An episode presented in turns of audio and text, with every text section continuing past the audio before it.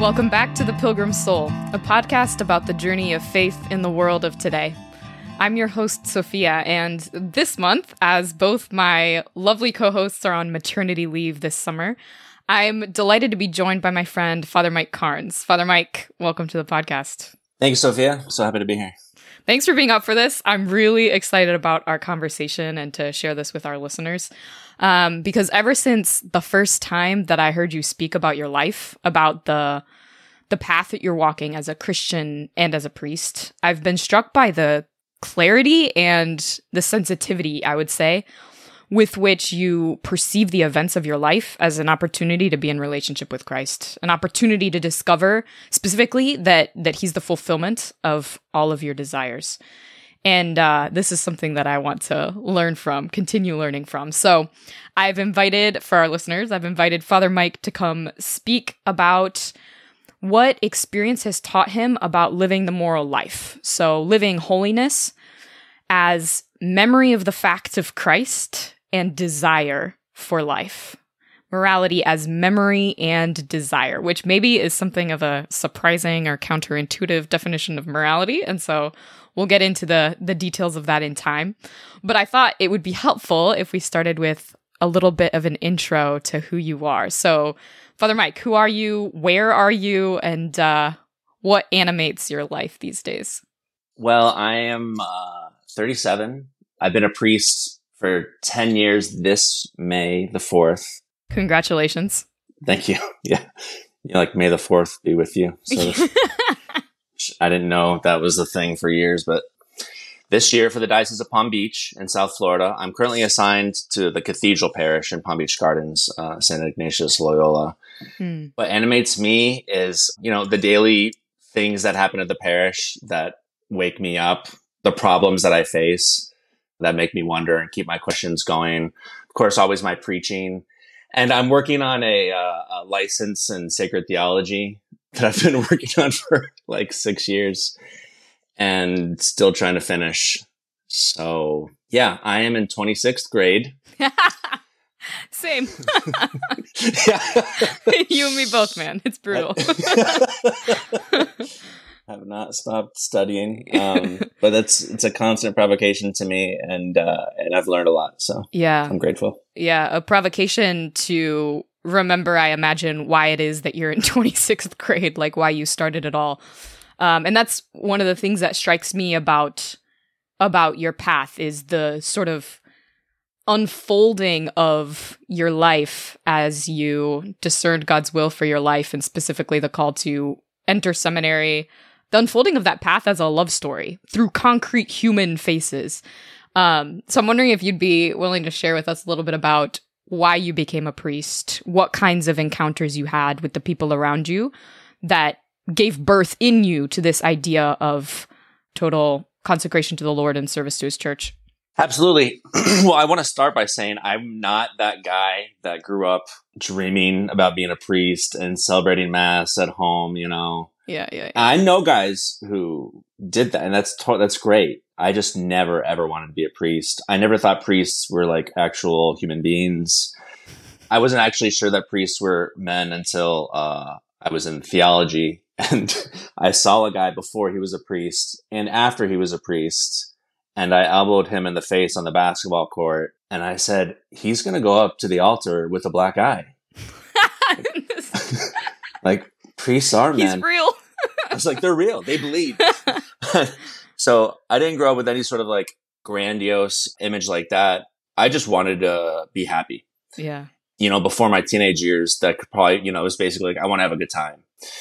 Uh, but I really consider in a lot of ways that my life started uh, when I was 13. I fell in love with a classmate of mine. And I remember thinking, this is real life. Mm. And this is what I want. And now I understand why I was born was to meet this girl and I want to give uh, everything to her.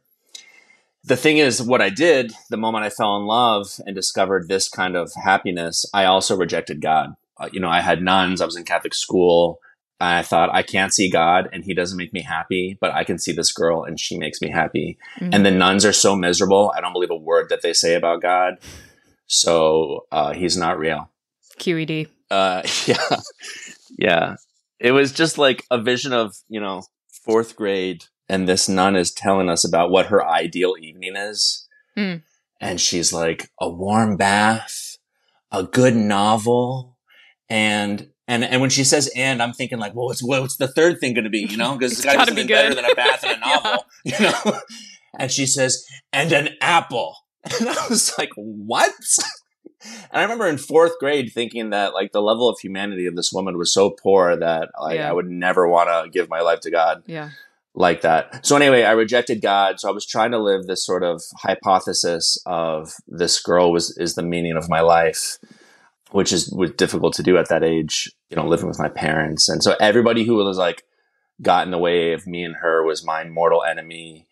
And I fought a lot. And what happened was as good as it was in the beginning is as bad as it got in the end. Hmm. So the happiness and joy and the promise of life that I had when I first fell in love became the total opposite. Hmm. So that ended and now I'm 14 and I want to die because I thought, well, uh, life is just this painful suffering and I'm 14 now. If I live another 50 years or if I live another day, I'm going to die and there's no God. And so there's nothing. And so there's no memory or anything. So nothing matters. So why would I want to hang around? Yeah. This was the kind of thoughts I was having walking home from school one day. And I was thinking, even if it wasn't suicide, I was thinking of all the possible ways realistically I could die today. You know, like a car hitting me, you know, uh, all kinds of stuff. And I thought, well, if I'm right, then really there's just nothing. And so it's fine. And my family and friends will be sad, but eventually they'll die too. And since there's no memory, there's nothing. And so it doesn't matter. Mm. But then I had this thought. I said, what if, just what if it is true that Jesus rose from the dead, that me, because I'm baptized, when I die, I'll rise from the dead. I'll get a glorified body without any suffering, eternal happiness with everybody else who has said yes to this. So then finally I had the, the real option in front of me Yeah. nothingness or happiness forever. And that was when I like saw again the correspondence, like, no, this is what I want. I want to be happy. And so that was the first time in my life I became interested in Jesus. And I thought in that moment, I don't care what I do in life or what happens as long as I'm with him. Mm. So this was sort of like um like a miraculous moment that I don't ever having remembered thought about the the resurrection or everybody having having told me about it. But somehow in my life that was communicated to me.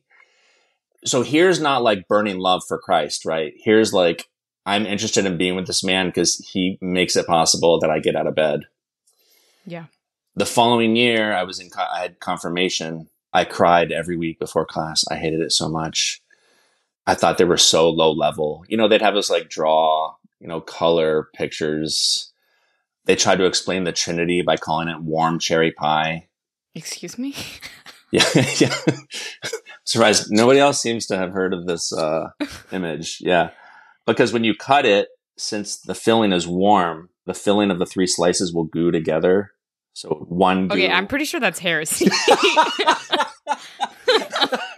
First of all, and second of all, not the most appealing way to present to 14 year olds the possibility of the existence of God. Wow. Right. For me, who I was like, okay, this is serious to me, you know, so I need something serious. And this is not serious. Yeah. You know, and it was just like everybody else I had met who talked religion before. It's like not serious, superficial stuff that anybody can learn in a second and then it doesn't matter.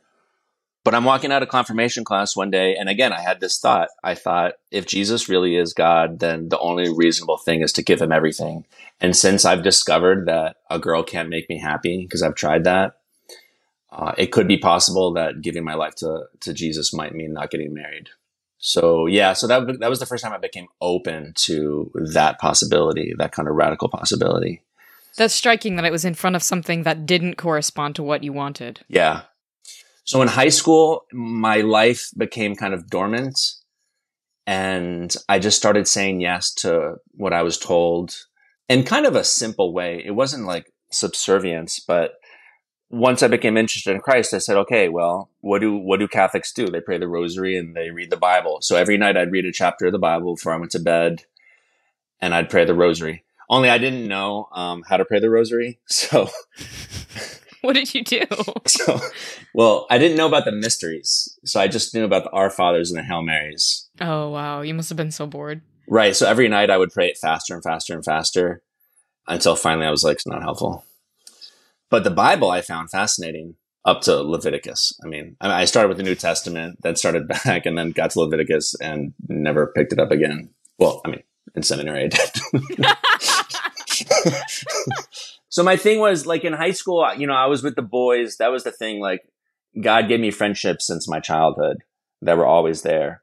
Mm. And like this beautiful church youth group uh, just blossomed. Like my first year in high school, we got this new youth minister, and I was like, "Well, what is the church going to offer me? Oh, there's youth ministry. Okay, I'll go to that." So I just you know did whatever whatever I was asked. I remember like my my biggest level life question at that time was, I can't believe that I received the Eucharist and I'm still a sinner. That doesn't make sense to me because like I, I think I should be better. And I'm like, I believe this stuff, you know? But I basically lived like that until college. And with college, you know, this is going to sound terrible, but I didn't find out what, what, abortion was until I was a senior in high school. Really? Yeah. Mm. So when I found out, I got totally pissed. I started writing emails. You know, I contacted the diocese, asked what I could do. And they were basically like, you know, you come and, you know, pray in front of the place. But I was just about to go to college. So Mm. So like they were like, check out the pro life thing up there. So I went to UCF, University of Central Florida in Orlando, and I knew I wanted to be in the Catholic club and the pro life club. That's what I was certain of.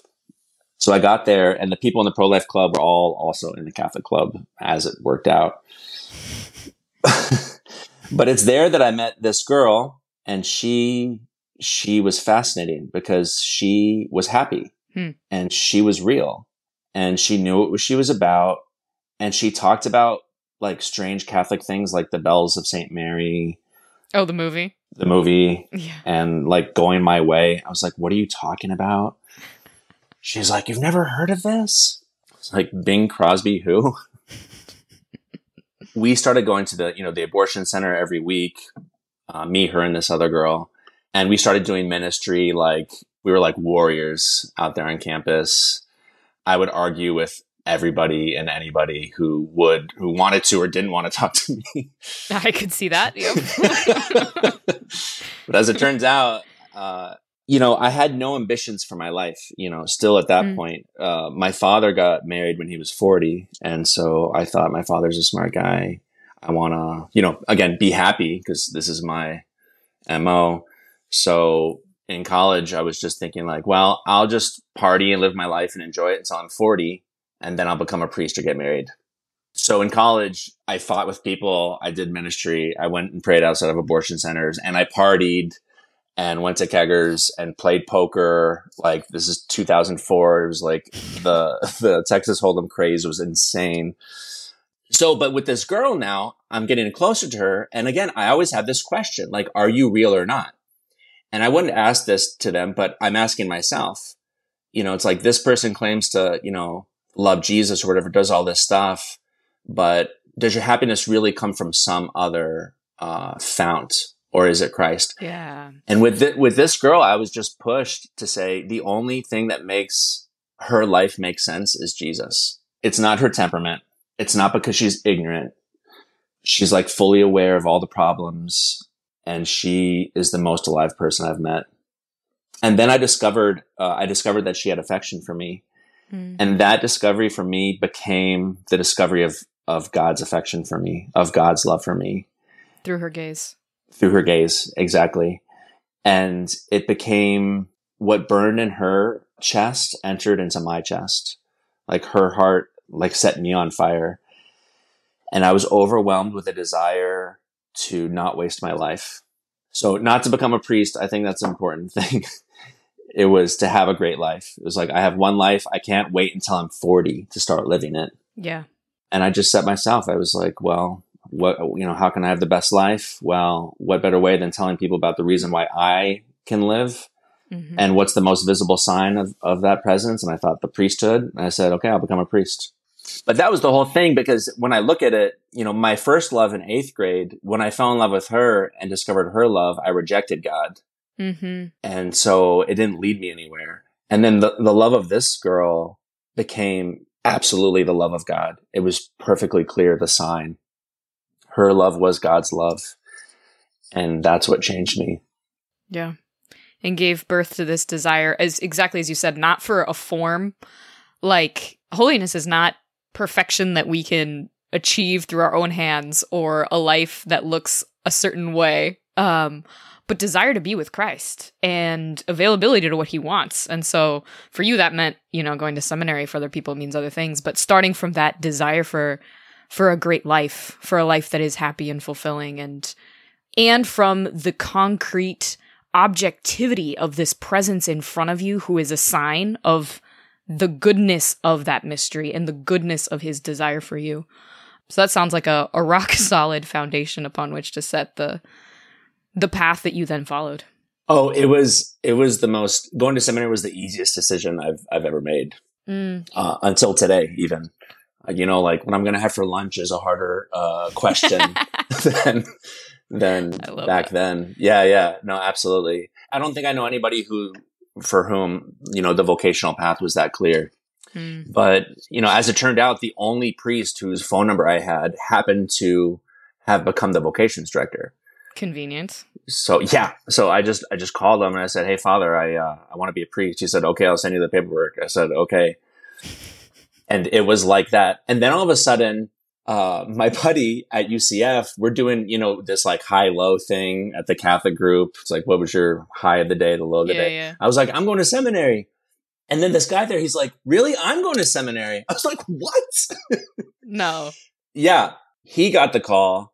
And then, um, the girl who, through whom I, I met uh, the love of Christ, a guy that she had dated, he was entering seminary. Then a professor of mine from high school, he was entering seminary.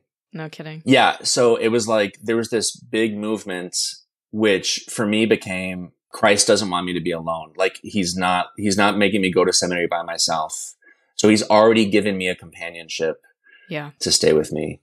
Yeah, a place where I was reflecting on exactly this. A place where the church as the objective path for living my relationship with him becomes flesh in concrete faces and presences that yeah, like the guy you elbowed in the face, like people where his mercy and his love for me become real and experiential. They're imperfect people, but this is so important that morality is not something that we live I think of Shia LaBeouf in an interview with Bishop Barron he did last year said that if you're set out in the middle of the ocean, dropped naked from an airplane in the middle of the ocean, you're free, but you're not going to enjoy it because you're abandoned. you can't do anything. Like, you have limitless possibility, but you're not going to enjoy it.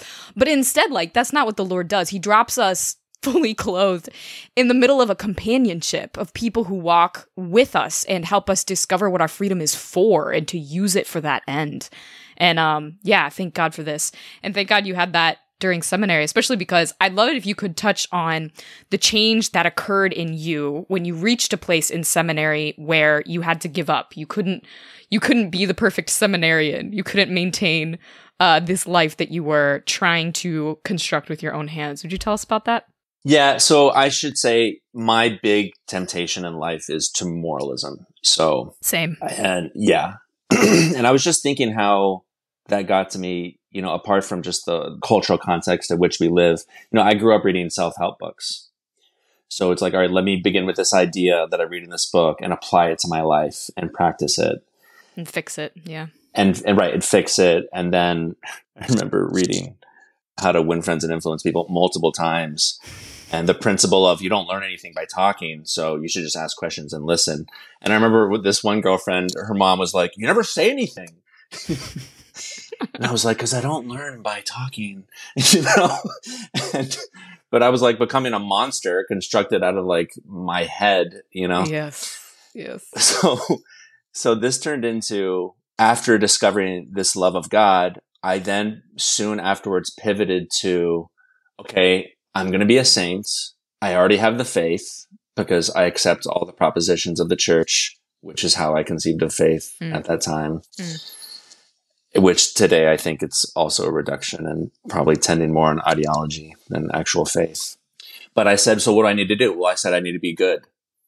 So I, I, I entered on this very explicit project of I'm going to make myself the best and you know with all these stories of you know saints and these great penances and so we did all these crazy weird penances in seminary which were totally absurd because they were not related with reality because we'd be doing these weird fasts and penances on the one hand and then on the other hand like i wasn't doing my homework you know yes so it's like what are we talking about morality completely detached from from life and the place where where christ dwells yeah yeah, exactly. It's like I'll do penance on my terms.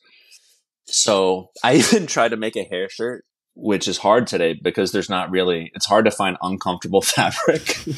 so like bought some like burlap sack cloth and cut it into the shape of a shirt and put it under, you know, my white cotton polo in Miami.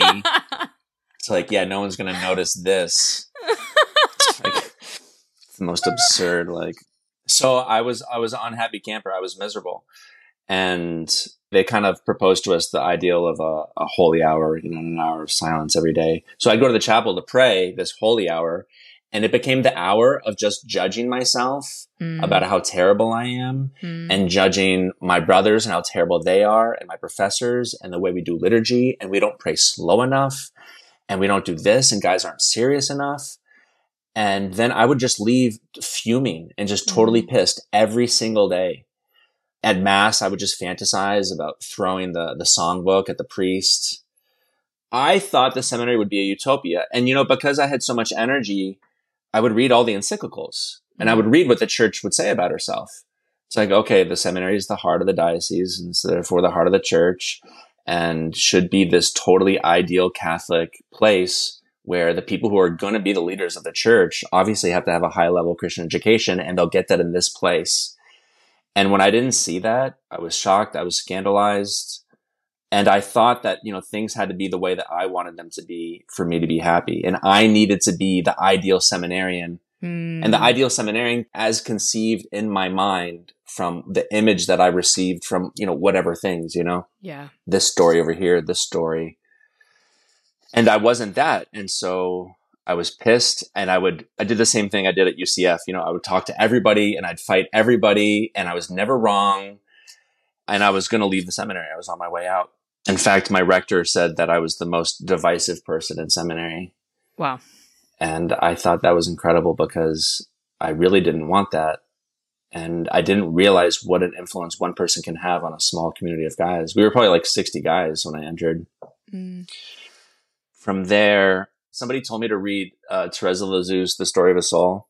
Did it help? No, I hated her. That's the whole thing. The first time I read it, I hated her because I was not doing what she did. Yeah, I wasn't living the life of grace. I was living my life based on my willpower. And so I was miserable. Yeah. And when she talks about, you know, I went from crawling to, to walking to running to flying in the advancement of the spiritual life. And here I was like seemingly just going backwards mm-hmm. and just mm-hmm. getting worse and worse and worse and not understanding why. I hated her to the point that I went to my spiritual director and I told him, Father, I'm leaving because I've tried hard enough. I've pushed this to its logical conclusion and it's not working. And he slapped his knee. He didn't hesitate. And he said, finally, finally we can begin. Because as long as you thought that you could do it, you weren't going to do it. Wow now you can allow God to do it and let him show you that he who called you to this good work will bring it to completion. So here I am not realizing that my moralistic mentality of self-help, I've just taken and applied it to Christianity. Mm-hmm. So without realizing it, I was never, I wasn't actually living the Christian life. I was living my idea of it. Which is idolatry, is worship of an image. Absolutely. I do this literally, yeah, every day putting our hope in in our attempts to fulfill ourselves and making ourselves our own creator and judge and yeah, Pharisee. Which exactly as you said about your peers in seminary, not only gives rise to self condemnation when we fail our own standards, but also condemnation of others and this rigid exacting standard that that is unholy. Like I was thinking about the Lord's invitation, be holy as I'm holy, and how when we read that through the lens of uh, moralism, through like morality as a set of rules that we can carry out coherently through our own willpower. When we read that command through the lens of moralism, it's ridiculous. It's absurd. It's clearly yeah. impossible. Totally. So, what instead is the Lord inviting us to, but like, be with me, like, participate in my being, receive my grace, receive my life. And this is what instead enables, is exactly as your, I mean, praise God for good spiritual directors or your rector, whoever it was, because this is what enables us to begin again like a a child the image that Giussani always uses is of a child who might throw a temper tantrum and his face is covered in dirt but realizes that he still belongs to his mother. And so what he wants is is to be with her and to start again. And so no matter what terrible thing he's done his snot's running all over his face he still clings to her and starts again and begs for another chance. Like this is what can make us tireless in in getting up from our sins not the idea that we can do it on our own. And and yet this is exactly what i do in my life and this is what i see around me in the church and in the world. Um yeah. Well it's like reading encyclicals is great right? But i tell people all the time if you were to conceive of the life of the christian just by reading encyclicals you would get a totally unrealistic idea of the christian life. Because of course in an encyclical they're always going to hold on to the ideal and, and the perfect ideal. But you say, like, well, how is this lived in the flesh? How has this become incarnate yeah. and not just theory or ideal as, as idea? And so it wasn't until I was living with Christians who were really living, who I respected, who I saw were happier than me. Mm. And then I was like, how are you doing this? teach me, you know? Yes. And teach me not only like, all right, let me tell you, but living together, I saw how like this one guy, I remember a lay consecrated guy. He was saying how he's all dominated by fashion. This is like a weakness he has, mm. fashion, which is not really something I struggle with. Father Mike says as he's wearing the only outfit I've ever seen him in, which is a, a white t-shirt. well, that in clerics. That in clerics. I've seen you in clerics. Over the white t-shirt. Over the white t exactly. Exactly. It's my non-clerical uniform. Right. So this guy, he wants to buy these like, uh, he called them piratas because he's Spanish. And so he wants these pirates, which are like capri pants for guys. Okay. like three quarter pants. No, I know, like totally absurd. And like a red. So I'm totally like judging this guy. But then on the other hand, I'm looking at him and I say, but he's happier than I am. Mm. And so like, what would it be better to do? Like, pretend like I only like the things that what I think a good seminarian should like or be myself, accept who I am. Because this is where I saw Christ's tenderness on him. Mm. Like if he told me about Christ's tenderness, I wouldn't have gotten it. But when I saw this judgment about him, where he sees how ridiculous it is to care about fashion, and he, he sees that and he still says, but I'm going to embrace this because I want to be a saint, but I need to be a saint as a man as myself. As myself exactly. And that's not that's something i, I hadn't realized. Like i thought mm. being a mm. saint meant like casting off myself and just embracing this other thing. Um, i mean that's just one example because there's there's so many but in the seminary there was like camps as i divided it. There's like the guys who cursed who criticized the pope and didn't pray the rosary. Okay. One side. Then there's guys who never cursed pray the rosary, and praise everything the Pope said, is the other camp. And I remember the first time I met a woman, this was when I met Communion Liberation, the ecclesial movement. So I met CL in seminary, and then this woman, she like brought together both camps. She both cursed and praised the Pope. And I was like, you know, my brain was like cognitive dissonance. Yeah. Cognitive dissonance. I like yeah. think I'm a pretty smart guy, but this doesn't make any sense.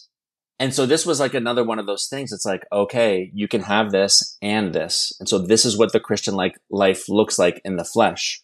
So like, what does it mean to be a sinner and be a Christian? Or what does holiness look like? Like I thought holiness meant not sinning anymore.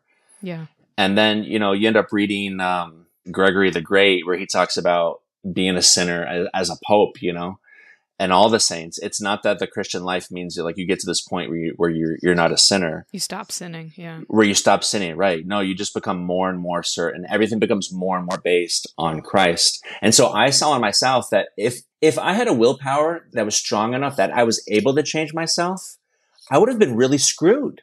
because I never would have discovered these things and my love for Christ would not have grown and my attachment to him would not have grown. Wow. So it wouldn't even it wouldn't have even helped me if I was able to just change myself. Exactly. Thank God for your weakness.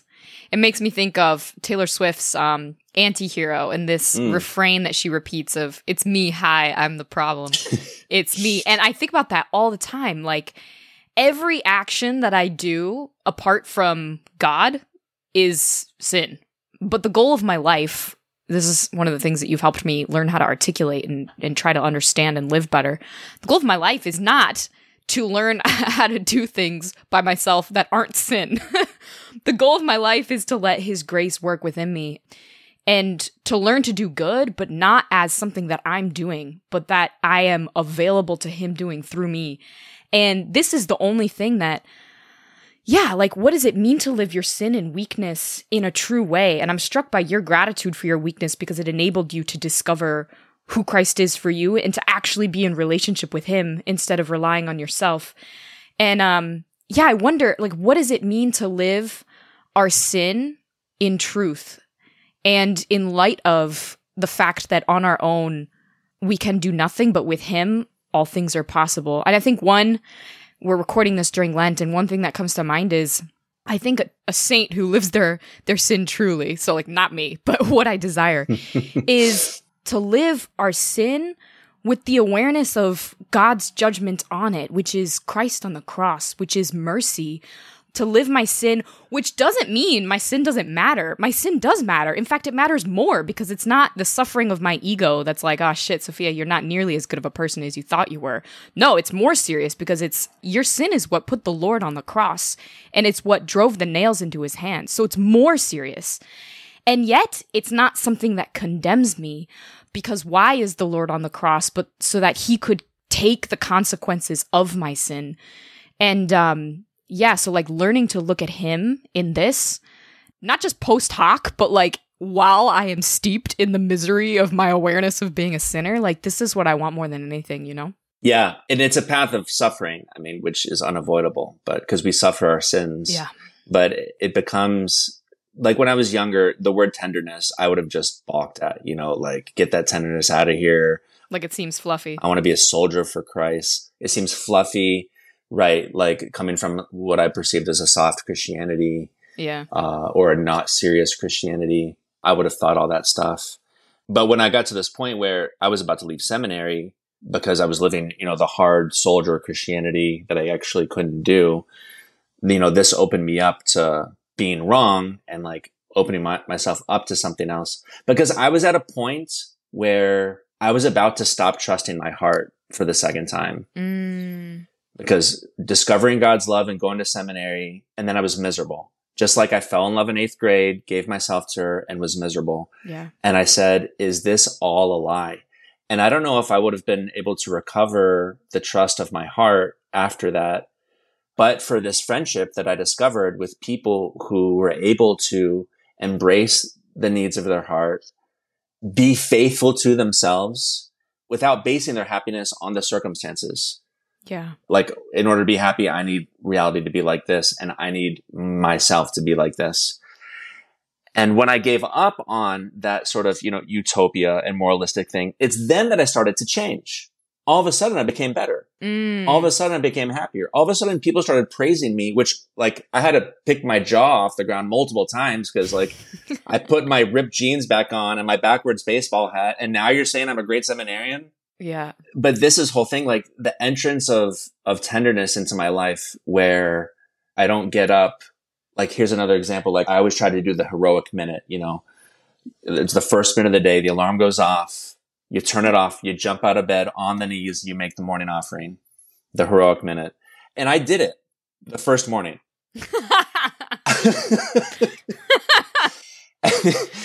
and then and then never again. Then it was the minute of shame. then it became the minute of shame yeah. and and judgmentalism and I'm a terrible human being and uh, nothing matters and I'm not loved and I can't do this. And so that became like my daily meditation mm. until I gave up on it. And then today I, I hit the sleep button and I go back to bed every single day.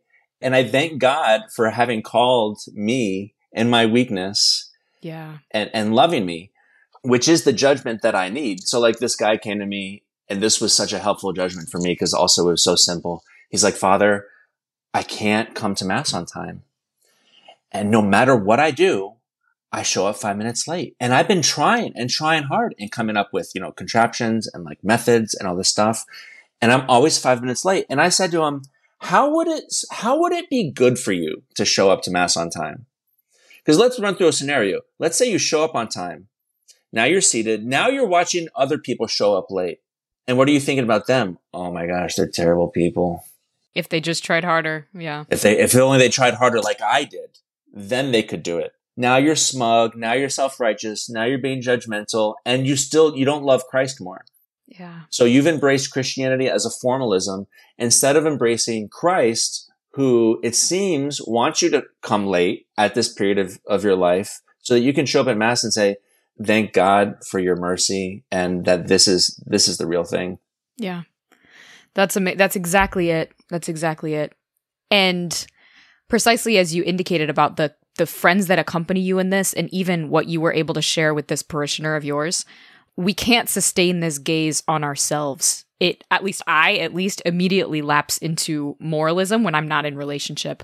And I was thinking about why? Like why is this the case? And I I think this is that this is God's method. Like this is what it means that morality depends on memory. Like I need I need memory. I need to remember that what I desire is Christ and that He has taken the initiative in my life, um, that this is the rock upon which my house is set. I need this memory, but memory is not something that I can just whip out of my soul on command. Like it's anchored in signs in reality, in in the flesh, in the sacraments of the church, but also in these these faces who live their own sin in a way that's truer and look at me as a sinner with a desire for my true good, which is not a self sufficient coherence, but to live all things in relationship with Christ. And so I, th- I thank God for the faces around me, like yours and all of our, our friends who remind me of this. And this is why I think when we are faced with crises of ideology in the church, like you name it, traditionalism, sentimentalism, what is it that we need to bear witness to in order to restore the church to the truth of morality, which is not laws and customs and the right feelings, but a, a, living relationship? It's only the expansion of our friendship. What else can I give people? But, like, guys, come be with me and learn from my friends who have taught me the true measure on my life, which is the mercy of God present in the flesh and not my own ideas, and learn from this friendship the nature of freedom and what it means to live a life that's that's really in relationship with him and um this too has set me free because i think sometimes i can look at what's been given me and and feel kind of paralyzed like wow how do i how do I tell others about this incredible thing that I've encountered? The only thing that I can do is is continue living this friendship that regenerates me and and keep inviting people to to meet what I've met, you know. Yeah, there's a, a Giussani loved uh, Bruce Marshall, the English uh, author. Who, yeah, the novelist. Yeah, and he wrote a lot about the clergy and you know, like the Father Smith character or, or whoever priest character. He's like always trying to express so much uh, to the person he's talking to, and and he'll go through everything that's going through the priest's mind that he wants to say, but what comes out is be good, you know, like, like you know, it's like uh, yes, it's like the struggle of of really expressing ourselves, which which is also part of the problem is why like you know a presence is needed. Yeah. So an actual lived friendship in the flesh, not just uh, a dialectic. So there's both. There's both, right? There's the presence that's charged with a message, and that's the real missionary thing. I mean, your podcast with uh, Father Colin about the new evangelization and what that looks like and the living of desire, mm-hmm. which I think it's like living holiness, right? And people are attracted to holiness. Why? Because holiness is somebody who who desires life at a high level and doesn't give up on it. So they live their humanity in this way that's that brims over. Yes, exactly. Erik Varden, Bishop Erik Varden at the New York Encounter gave this beautiful talk and one of the things that he said was that uh, sharing Christ with others doesn't come from going to the fountain, drinking your fill, and then you have enough energy and hydration to go tell people about him.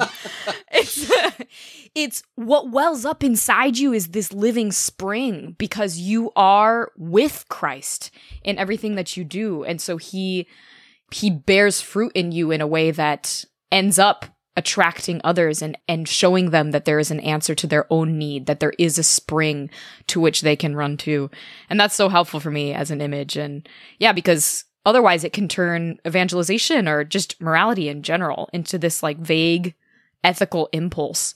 When you look at all the saints and none of them lived it that way you know? Like one of our podcast patrons is saint teresa of calcutta and a vague ethical impulse could not animate anything of what she did. It, if it had, it would have been pathological instead of beautiful. Mm. What animated it was a desire to be with Christ and in a deep certainty and faith that he was present amongst the poorest of the poor.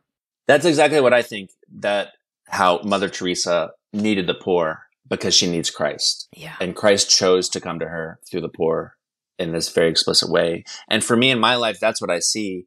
I see Christ saves me as a priest Mm. And so this is like like what does it mean to live the memory? Because you know I've tried lots of things. So I don't. You didn't know me at this time of my life, but I moved into this parish and the rectory. I took the walls of my room and I took these huge sheets of paper and just draped them on the walls on an entire wall and wrote out like every great quote that I knew.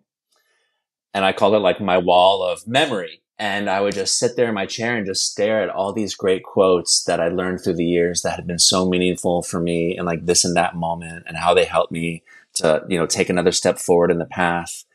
But then I would look at this wall and it would feel like nothing to me. Yeah. And it would yeah. not, it would not change me at all. And I thought, this feels terrible. how can I think of Christ and remember him in a way that changes me? So I can't. I can't, just like you said, I can't artificially create the memory of Christ. I need to, I need to live.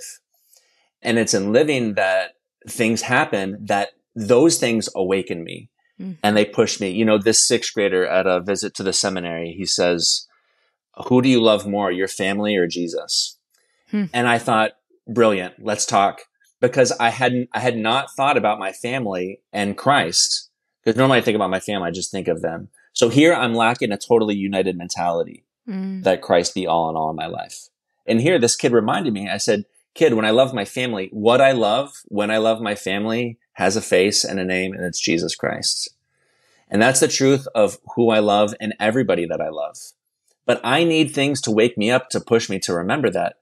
Events, yeah. Events, yeah. I was at this wedding the other weekend and it was the wedding Saturday at 1.30. And this woman, she says to me, Father, um, this is ridiculous. Why do we have to go to mass Saturday at 1.30? And now they're like, well, that doesn't count. You have to come back tomorrow. I said, all right, let's talk. And I was so grateful for the provocation mm. that pushed me to say, okay, do I invent the relationship with Christ? Or is the relationship with Christ something objective outside of me that I needed to be in dialogue with? Yes. It, it's not an imposition uh, because okay go to mass if you want to or not like whatever but live that conversation with christ about why does the church ask us to come to mass on sunday? Yeah. Which i had the same problem the friday before when i wanted to eat meat. And i was at cracker barrel. Like cracker barrel on a friday in lent? What fish did you have at cracker barrel? No no that's the whole thing. It's like I, there's no way i'm having fish for breakfast. Well exactly. It draws out of you like what is my desire what is my desire right now? Is it to be with Christ? And what does that what does that look like? Because right now it looks really bleak. exactly. What does this look like? And and does this look like yeah. the relationship with Christ is really just having less or living less? Exactly. You know, and um, I was like, "There's no way I'm going to accept that." So I got I got the hash brown casserole, eggs, and biscuits and gravy, and I'm like, "Brilliant, brilliant, delicious." I don't need sausage, bacon, and ham to uh and it became a moment of this recognition of Christ. So it was a help for me. Yeah. So nothing is off limits and this is what transforms all of life and I think I, when I think of our mutual friends, they're some of the happiest people that I've ever met. But like I've told on the podcast the story before Father Aldo down in Paraguay who uh, wakes up every morning deeply depressed. Like, not all of these people have great personalities or wake up happy. But because reality becomes a chance for dialogue with him. And so the smallest thing can be lived in relationship to the universe to totality, to the stars, Giussani would say, this is what morality means. And this is what makes us happy is to live the particular relationship to the whole. And this is what sets us free. So I, I'm so grateful. I think we could keep talking for another hour about uh, about morality, but our time is running short, and I want to make sure that you're able to share with me and our listeners your recommendations of what we can turn to in in contemporary culture, in culture in general, uh, to nourish our understanding of morality. Because this is another beautiful thing about living morality as the relationship with Christ is the boundary line between sacred and secular is destroyed. Yes, I'm curious. What would you recommend in terms of a media for us? Good. Yeah. Well, um, I uh, I've got three things, and I know this bold. This it feels greedy. um, I'm thinking uh, Terrence Malick. Okay, mm. who as a director, you know, his accolades are I think well known. The Tree of Life, specifically the Tree of Life. Okay. Because this movie is a prayer in two parts. And the first part is uh, a woman in front of a frustrated desire mm-hmm. because she's a mother whose child has died. And she's looking to God saying, why? Not only why did my child die, but why, why do we exist at all if there's death? So here's this cry that's coming from her, her need. And then God's response. And then in the second part, there's one of her children who is asking God, how did you call me to yourself? How did you romance me? And then he goes and reflects on his life. So it becomes this, this kind of memory, not in the way that we were talking about. He's, he's like looking back and allowing us to see it. But this is the way that sign and reality coincide. So God calls us to himself through reality. Yeah. Not through abstract things. Like this reality really is the university of life and God is the professor and everything's an opportunity. Anyway, okay, there's there's there's that. Um Walker Percy's Lost in the Cosmos. Excellent. The last self-help book. Yes. And, and this one because because you know my struggle with moralism always starts when my starting point is taken for granted everything else in life. Mm. And just saying I need to be like this. And then so I judge myself and I persecute myself. And Lost in the Cosmos has been the biggest help in book form to remember to be in wonder about who I am and to actually be fascinated and surprised at the fact that I'm a creature like this and I have these needs and desires. Mm. So it brings me back to that. Plus, there's a five page meditation on suicide and depression that at a certain part in my so life I, I, memorized. Oh, did you? I memorized. I used to say to myself when I, when I would be hearing confessions. Wow. To remind me why I was there. Um, and the final book is, I don't think a well known Joseph Roth. I think he's an Eastern European guy uh, The Legend of the Holy Drinker. Never read it. It's a short novel. It's inspired by of Lisieux, A Little Way. There's this, this drinker, this drunk who lives under a bridge. And this guy had received a gift from St. Therese. And so he wants to, to give it to somebody else. Mm. So he meets this drunk, gives him money. And then this causes a chain of events that cause the guy's life to change in a way that's surprising. And so I won't say of course, but you see how the Christian life doesn't mean, you know, becoming this, well, as we said before. So it's much more human, it's much more tender, and that like God's mercy really becomes the center of life and not my ability to correspond to a list of rules. Mm, thank you. That's excellent. I'm so excited to read those. I will post links in the show notes for all our listeners, as well as put it on the archive of our website, which is pilgrimsoulpodcast.com. Uh, what about a monthly challenge? Do you have an idea of something our listeners could do in order to grow in their living of their sin and morality in a true way? Yeah, this is a tough one because how do you not fall into like self help? exactly. you know, you know what I mean? Yeah. And and so I saw uh I read a lot of the other uh, recommendations uh, on the podcast, and and I'd probably say like what has been so helpful for me. Like yesterday, taking a walk, thinking about today's conversation, going through my life. I mean, was so helpful. Mm. You know, when mm. we entered seminary, one of the first things they do is is they tell you go through your life intentionally, year by year, and like really box it off. Like this year, what are the big things that happened? How did they change me? like every year until today to help look at how God has romanced you. So I think that's why also like Terrence Malick's The Tree of Life, it's slow enough that I think it's an invitation for you to be thinking about your life and how God has called you. Mm. So I think that would be a great practice to go through your life, even like year by year, even in, in more than one sit down, because it takes a long time when you really get get into it. Yeah, absolutely. To strengthen our self-awareness of of our desires and also our awareness, our memory of how the Lord has proposed himself as the answer to that. That's incredible. Foundation for begging, for living the relationship with him now. So, Thank you so much for joining us. This has been an absolute delight. I will tell all of our listeners if you enjoyed hearing from Father Mike, he publishes his homilies in podcast form the podcast is called Church Talk, and I highly recommend it. It saves me from moralism and nihilism on a regular basis. So uh, go check him out there. I'm sure we can also pass on any messages if you'd like to send them to us. Our address is pilgrimsoulpodcast at gmail.com. May all of you have a most blessed month. I'll be back next month with another interview, and please do keep Adriana and Julie and their families in your prayers as they're expecting their new babies. God bless you.